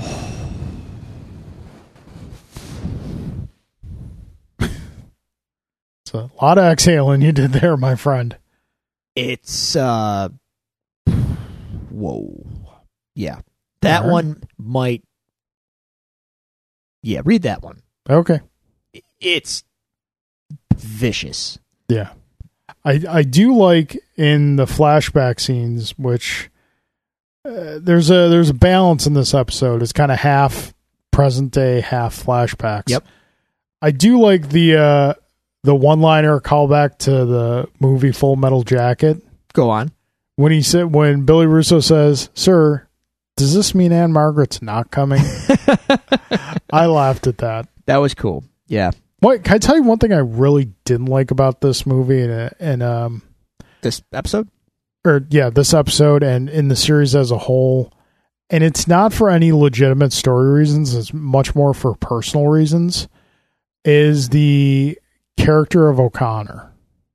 Okay, I'm glad you mentioned that because the, he's the NRA. Yeah, Sure, the, the right? Vietnam vet. Yeah, I don't like him either. I don't like him. I don't like the way this this show does it it wants to say something about it does an amazing job of describing the modern day struggles of veterans. yeah. It does not it does an excellent job. It says a lot of things that need to be said. sure. Um What's O'Connor's? What's what's his I just deal? I don't like that he's the sole representative of a Vietnam veteran because but he wasn't as- even a Vietnam veteran. He's, they find out late. Spoilers yeah for later well yeah episodes. I know He's a I know. liar. but like but I mean before we know that but as the son of a Vietnam veteran who had PTSD Yeah.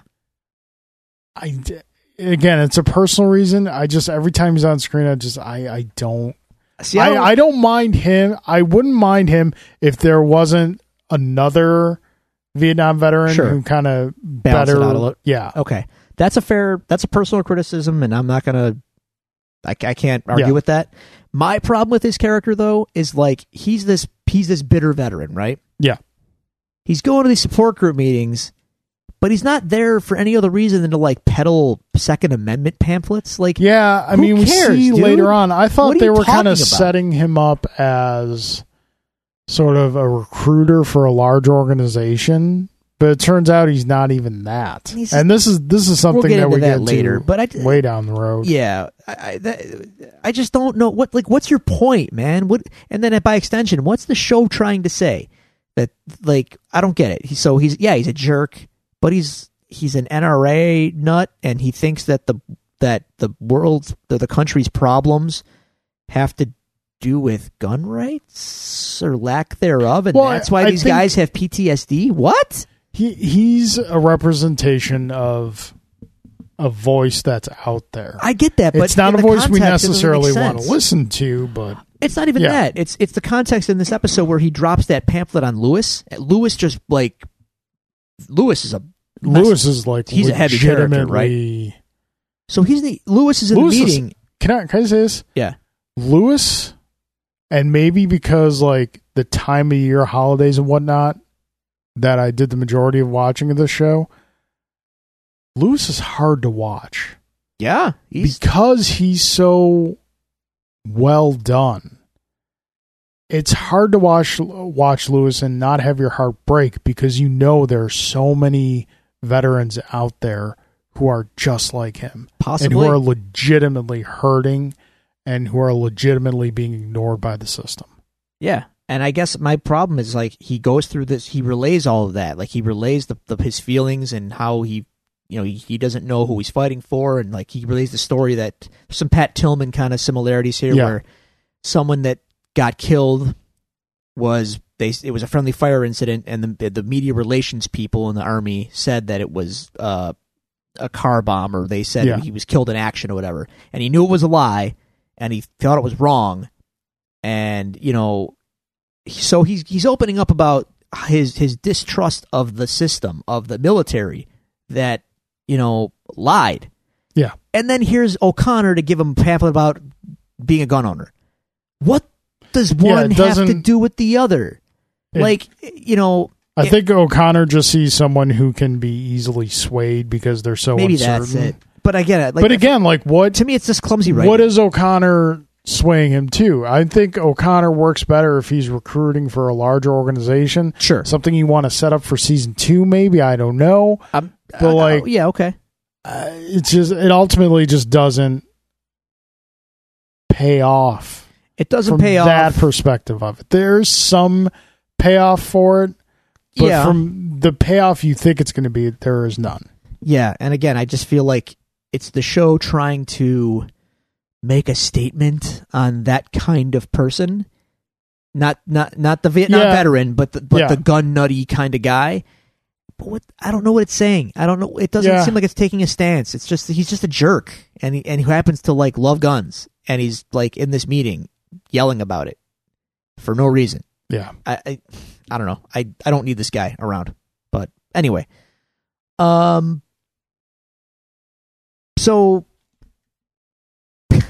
I left some of my notes, I'm sorry. Uh Frank is uh uh the tables turn a little bit in in Frank and Micro's position. Micro is very crafty and, and drugs Yes. Frank when he's uh, trying to put the code in or whatever and Yeah. gets escapes his little predicament. Sorry, Frank. And I think that I really like the line that Micro has towards the end of the episode when he's trying to convince Frank that Frank needs him Yeah. as much as he needs Frank. He's like, You got taken out by a spook wire tied to a chair. not and he's like, I'm not even good at this or anything. So it yeah, it's uh shows you that Frank still has some shortcomings. he's a hothead. He, Yeah. Well, I mean, you know, obviously. Or well, actually, I have a. We're kind of talking broadly about the episode.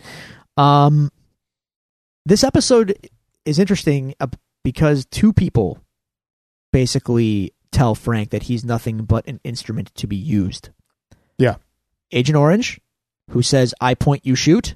Yeah. To him, and then Micro later on, who says, "You're a blunt instrument. You need a guidance system."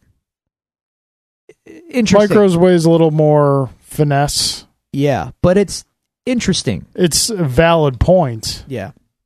I mean, when Frank does what he gets to do, he does it very well. Yeah. But like the way Micro put it is, is much better. More eloquent. And Frank didn't punch his eye out of his socket yeah. either, which he does to Agent Orange. What's the character's name again? I'm just calling. Well, I- I- so far I don't know his actual name. It's, it, they've probably said it, but I've I'm just calling him Agent Yeah. Orange for now. Yeah, Frank doesn't take kindly to uh, that mission that he said would go wrong when it went wrong, yeah. and oh, does it go wrong? Yeah. Um, it's the, the mission that was described in the trial scene in Daredevil season two. Uh, we have Clancy Brown back again as Colonel Schoonover. Um, always good to see Clancy Brown. I love Clancy Brown. Great. Um, but yeah, we uh, we see Frank. He goes full Frank. He gives he gives birth to what will eventually lead him to be the Punisher. Basically, he he, He like takes grizzly kills many folk. yeah, and, And, you then know why he did it? Because he had to go home to see Bruce Springsteen. yeah, gotta get to the boss. can we can I can I talk about that for a moment? What do you got against Bruce Springsteen? Drew? A lot, but most specifically, without my personal taste aside, she mailed him the ticket. You know what? I had a problem with that too. Thank you. I had a problem with that too. A photocopy, sure, they a got lost picture, in the but mail? yeah, no, Those are not refundable, man. no. And Bruce Springsteen show probably isn't cheap. Right. Thank you. See, you thought I was going somewhere else, but that see, Yeah, but I'm sure if I asked you what your opinions on Bruce Springsteen were, I'm sure they'd be overwhelmingly negative. Meh. I don't need him. You could just say it's not your cup of tea. You don't have to crap on it. It's, eh. Good good job, Bruce. He did give us Courtney Cox. I'm not sure if we should hold that against him or not, but you know, Sir, credit where credit is due. Masters of the Universe gave us Courtney Cox. I think I think sh- uh, uh, the video predates that movie actually. Yeah, but at that point she was just a chick in a video. Masters of the Universe Look, gave so was her a Alicia career. Silverstone at one point. no, she was in Clueless before those Aerosmith videos. no, she was the Aerosmith girl prior to Clueless, man. I don't know about I that. do know because I was I was a fan back in the day, sir. I saw Aerosmith Before she on that tour. went nuts and like fed her kids like a bird. She got weird. She she became one of those people. I think she's better now. I I don't know. Maybe. And then Batgirl, which was just tragic. That wasn't her fault. I mean, no, Paycheck. but but she was there. You know, Paycheck. If I pay you what she was paid, you dress up in that same suit and act in the same. would way. I? it's you would. um. Anyway, that's. I mean, that's that's really the gist of the episode. Um. We we leave off with Frank and Micro coming to an agreement, and Yeah. Frank says, like, here's the rules. I'm gonna kill them all. Yeah. Period. Michael's like, yeah, I'm okay with that. That's that's where we're at. That's that's our Yeah. episode, more or less. Uh, the show is definitely getting much better. Uh, like I said, we were a little sketchy on it for the first episode or two, but I think uh, I believe business really picks up next Oh, episode. it, it starts to pick up pretty quickly from here. Actually, yeah, we get to see. Um. Well, no spoilers, but yeah, we get to see some tactical Frank. We get to see some. Uh, we get to see some good comic booky Punisher stuff. Yeah. and I um again it starts off I was unsure and now I'm in the juicy middle and it's like okay I'm I'm okay with where this is kind of going and they're not making Frank too sympathetic and sentimental which I was worried about there's a little there but not as not as much as I had feared just yet I think what they've done with Frank and what they do in the following episodes, when you're thinking of it strictly from a comic book sense, is not great, but in the structure of the show and this universe that they've built over these other shows, it works.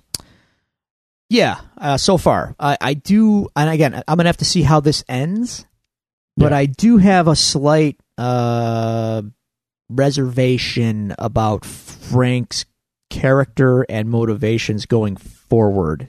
Uh, but I guess we'll talk about that when we get to it. Yep. So, but overall, I'm I am actually enjoying this show. Um, so yeah, I take back a lot of the things I said about it. I've Sure. kind of settled into it, and I do think it's taking. Uh, like I said, it's it's got some Garth Ennisisms to it that I appreciate, and I'm digging. Crazy, I think this show came out in November. We're only on episode three of it. We had th- things. Holiday season. Things are man. going on, man. All right. Yep. Alrighty. That uh that wraps it up for us. Dear listeners, thank you very much for joining us again. We appreciate it. If you would like to reach out to us, ask us any questions, make some suggestions for the show, send us large portions of money. Sure, why not? Uh, you can find us at the following locations. You can find us on Twitter at Devils Do Pod. You can go to Facebook.com slash Devils Do Pod. You can email us at the devils do pod at gmail.com, or you can find all these resources available to you on our website, the devils do podcast.com. Drew, any closing thoughts? Um, I had I saw a really great meme today, and I shared it on my Facebook wall. Of have you have you seen the uh the the, the car speeding on the off ramp with the road sign Yes. meme? There's a lot of great ones out there, and I appreciate them. Uh, but the one that I saw today, which was basically like, "Yup, that's the one." It's the the the the, the highway going straight. WWE, the off ramp that the car is veering towards at a breakneck pace, and JPW. Couldn't have said it better myself. Make good choices in life, people. That's right. right. NewJapanWorld.com and GPWWorld.com. Thanks for joining us. Court's adjourned. Thank